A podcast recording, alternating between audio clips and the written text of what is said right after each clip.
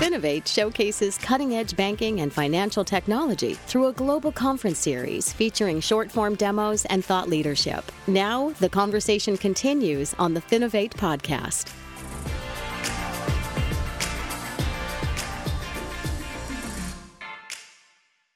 Hi, and welcome to the Finovate podcast. We are wrapping up our conversations with the Finovate Spring Best of Show winners this week, and we're ending on a really good one. We're going to be talking to Nate Gibbons, Chief Experience Officer of QuickFi. Nate, thanks so much for joining me today. Likewise. Thanks for having me, Greg. It's always a pleasure. So, you've heard me say this over the last couple of weeks. If you haven't already found them, all of the demo videos from Finovate Spring are available at finovate.com slash videos. Um, and I would highly recommend that you check out the latest demo from QuickFi. Obviously, it resonated really well uh, with our audience. But Nate, can you start off by just giving us a quick overview of what QuickFi is all about for those who haven't seen your video? Yeah, sure. So we are a technology company uh, that is really built to serve banks, manufacturers, and their customers.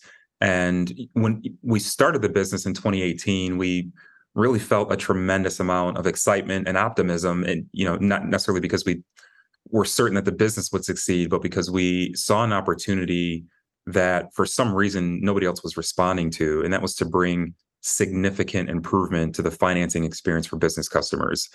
Um, and, and we knew that by starting from scratch we would have a unique competitive advantage to leverage uh, new rapidly advancing technologies to do things that hadn't done before so, uh, what was important to us was to not just apply some cool tech to the existing financing model. We really wanted to to, to create an entirely new model, and so we did. So, so we built a 100% digital self-service financing platform that enables banks and manufacturers to securely offer low-rate term financing for business equipment. The business customers apply for, consummate, uh, commercial equipment leases and loans without ever having to speak with the lender unless they choose to do so. And because the platform is highly automated and fully self service, the entire financing experience, uh, starting with the application all the way through closing, can be completed in a matter of minutes instead of days or weeks under the traditional model. Yeah, and I mean it's really cool technology, and it's been my pleasure to watch it unfold over the years. And I have to admit, you know, uh, before I first saw your demo, I really didn't spend a lot of time thinking about the business lending space. But the more I was listening to your pitch, obviously this is a massive uh, industry segment, um, and, and, clearly it was something, or it's something that's pretty vital to the overall economy. Can you talk a little bit about how the system was functioning before QuickFi uh, became an option for for people in the space, or, or maybe another way to put it is, you know, how come the industry needed QuickFi, continues to need QuickFi? Well, the the traditional model was never set up to maximize customer value. It was set up to maximize profit. And this is why most organizations are either unwilling or unable to shift to a model that favors the customer. I mean, one of the issues with the profit centric model is that it lacks transparency. It's intentionally opaque, which results in customers overpaying. There's there's actually a well-known writer in the fintech space. His name is Alex Johnson, who alluded to this uh, in an article called "The Product Developer's Dilemma." Right. So he describes this collective action problem in financial services where financial service providers are incentivized to drive their customers to financially unhealthy choices right? So for example it's more beneficial for all lenders if customers are financially healthy right?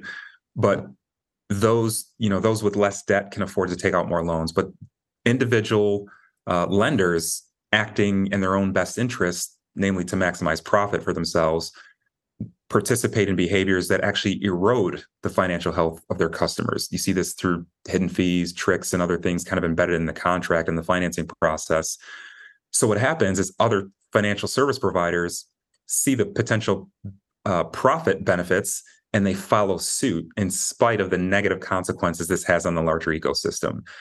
Now, there are a few exceptions like Amazon and Netflix who don't focus necessarily on profit, but on customer value in fact, it was Jeff Bezos who said, Your margin is my opportunity. Um, you know, another thing about the legacy model is that it's very manual, which means business customers are spending days and weeks waiting for credit departments and documentation departments to deliver things that really should be delivered instantly.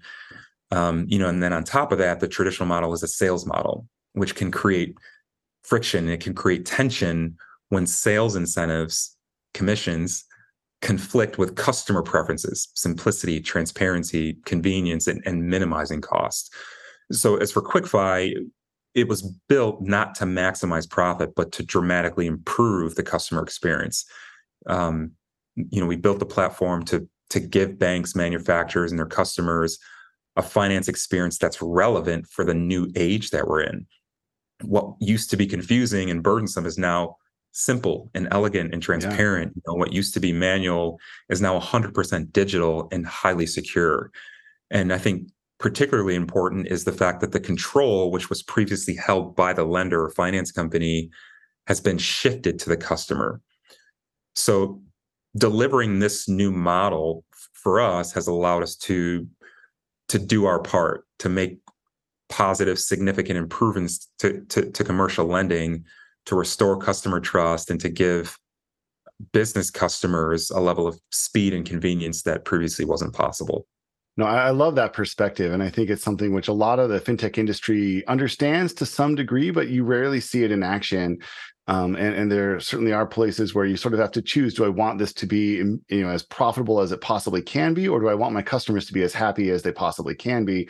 Um, and it's a balance, of course. Every company has to try and decide that for themselves. But the way you talk about it, you make a really convincing case that focusing on that customer value side of it is is really crucial. And obviously, in the market that you're talking about, those customers are extremely valuable. And some of the numbers that you throw around when you're talking about a piece of equipment that you need to go out and buy and finance is astronomical. And so you think if you can make that process smoother, there's a lot of margin to potentially uh, be be cut out there.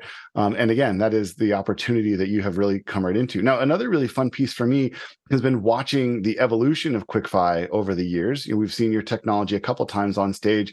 Um, and you continue to push it forward, continue to add features and add functionality, and again, continue to resonate with our audience. Can you talk a little bit about some of those evolutions and those new pieces that you've added, and particularly what you demonstrated on a stage at Finovate Spring this year? Yeah, sure. I mean, if, if you think about the original MVP of our platform of our technology, was really designed for the business customers that were taking out the loans. We we thought that the technology might have implications beyond just serving the borrower. But I don't think any of us anticipated how quickly we would be approached by several global manufacturers and banks eager to deliver a unique experience, uh, unique finance experience to their business customers. This early interest from the banks and manufacturers was timely, uh, but also encouraging because, if nothing else, it confirmed our strategy to be a technology company instead of a lender. With the manufacturers statistically those that offer financing sell more products in the short term. Sure. But in the long run, the financing can actually harm the manufacturer's brand if the financing process is painfully slow and yeah. unnecessarily complex, which is often the case. The financing is it's critical to the overall selling process and the customer experience. So we quickly developed other capabilities to integrate with the manufacturers and distributors and significantly speed up and simplify the financing process for them, which includes uh, automated instant pre-approval capabilities, tools that give the manufacturers complete insight and control over the financing process as opposed to relinquishing control to a third party finance company. And of course, our latest product, which is a tool that integrates directly into the manufacturer's e commerce site. This latest innovation, it really is the first of its kind, and it allows business customers to obtain low rate term financing during product checkout in a matter of minutes. And to achieve this, we we knew that we had to figure out how to automatically transfer the product and order details from the manufacturer's shopping cart to uh, to the, a simple credit application without the customer having to rekey all of that information separately.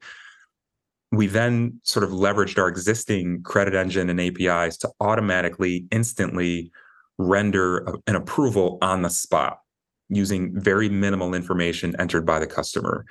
So uh, this it's something that we're really excited about, and we we think this new capability is, is going to be a game changer.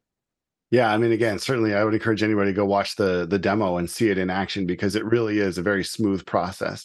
Um, uh, my next question is, you know, how much of the evolution that you've talked about has come from feedback that you received from people at events like Finovate? I mean, obviously, you know, where you're going um, is not always where you expect to go when you start a company, and so I'm wondering, have there been any kind of key conversations or key pieces of feedback that have really shaped how you've evolved as a company? Yeah, that's a great question. And I think you're spot on about sometimes the identity crisis that we go through where we're trying to determine what direction to go in and, and what's appropriate and will there be demand for it, all those types of things. I, I personally strongly believe that learning agility is one of the single greatest competitive advantages of any business. And learning agility is fueled by feedback. John Chambers, who was the former CEO uh, of Cisco made a statement that at least 40% of all businesses will die in the next 10 years if they don't figure out how to change their entire company to accommodate new technologies. Well, knowing what to change and knowing what new technologies to deploy is nearly impossible without feedback. I think the neat thing about Finovate, about events like Finovate, is the quantity and the immediacy of the feedback, which is important regardless of the stage of a company. I mean, we've had people from completely unrelated industries approach us and just because they were intrigued by what we were doing and they've asked if our technology can do certain things we've had banks and manufacturers approach us after seeing our demo and ask about certain capabilities some of which didn't even occur to us initially but then quickly turned into new business opportunities uh, even the e-commerce capability if i think about it was the result of feedback where we were demonstrating to a large manufacturer how our financing platform can help them to sell their products faster with significantly less friction. And they asked us if it also had the capability to integrate with an e-commerce platform. And at the time we said well no not yet. Well, it does now. But, right but we you know quickly deployed the resources to build something uh, that that didn't exist before. So yeah. um, you know and i think just in general you know the, the pursuit of feedback it demonstrates humility. It conveys a, a, commitment to learning. It conveys a hunger to make yourself and those around you better. And i think this is what innovation is all about. This is what innovation means to us anyway. So yeah. the feedback really has had a tremendous influence on how we've evolved over time thus far and it will absolutely continue to influence who we become in the future yeah, I mean, this is a really crucial point, and I think obviously we're really happy to have been able to provide a venue for you to get some of that feedback. I would also say to any of the banks who are listening to this, you know, this is a there's a lesson here as well that if there's something that you see from a technological standpoint that's close to what you need, ask because I think all of the companies who you end up wanting to do business with will be open to that kind of feedback, that kind of idea, and the more communication there is between the different sides of the industry, the better the technology itself actually ends up getting. So um, this is a really good way to kind of validate that thinking. Um, I also know that it's been uh, fun for me to watch you and Jillian evolve as demoers on stage. You know, the idea of the seven minute demo itself is something that you both have appeared to become quite comfortable with now.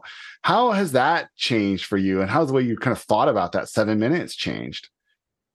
Yeah, well, as for Jillian, I mean, she's one of the most efficient, technically capable individuals I've ever met. I mean, if you asked her to perform the demo in two minutes, she could probably pull it off. To be completely transparent for me, it uh, I'll admit that it was challenging at first, and I, I think a lot about my academic career and how a lot of the work that I did required us to write 10, 20, and in some cases 50 page papers where you're taking a concept or an idea and you're figuring out how to stretch it out.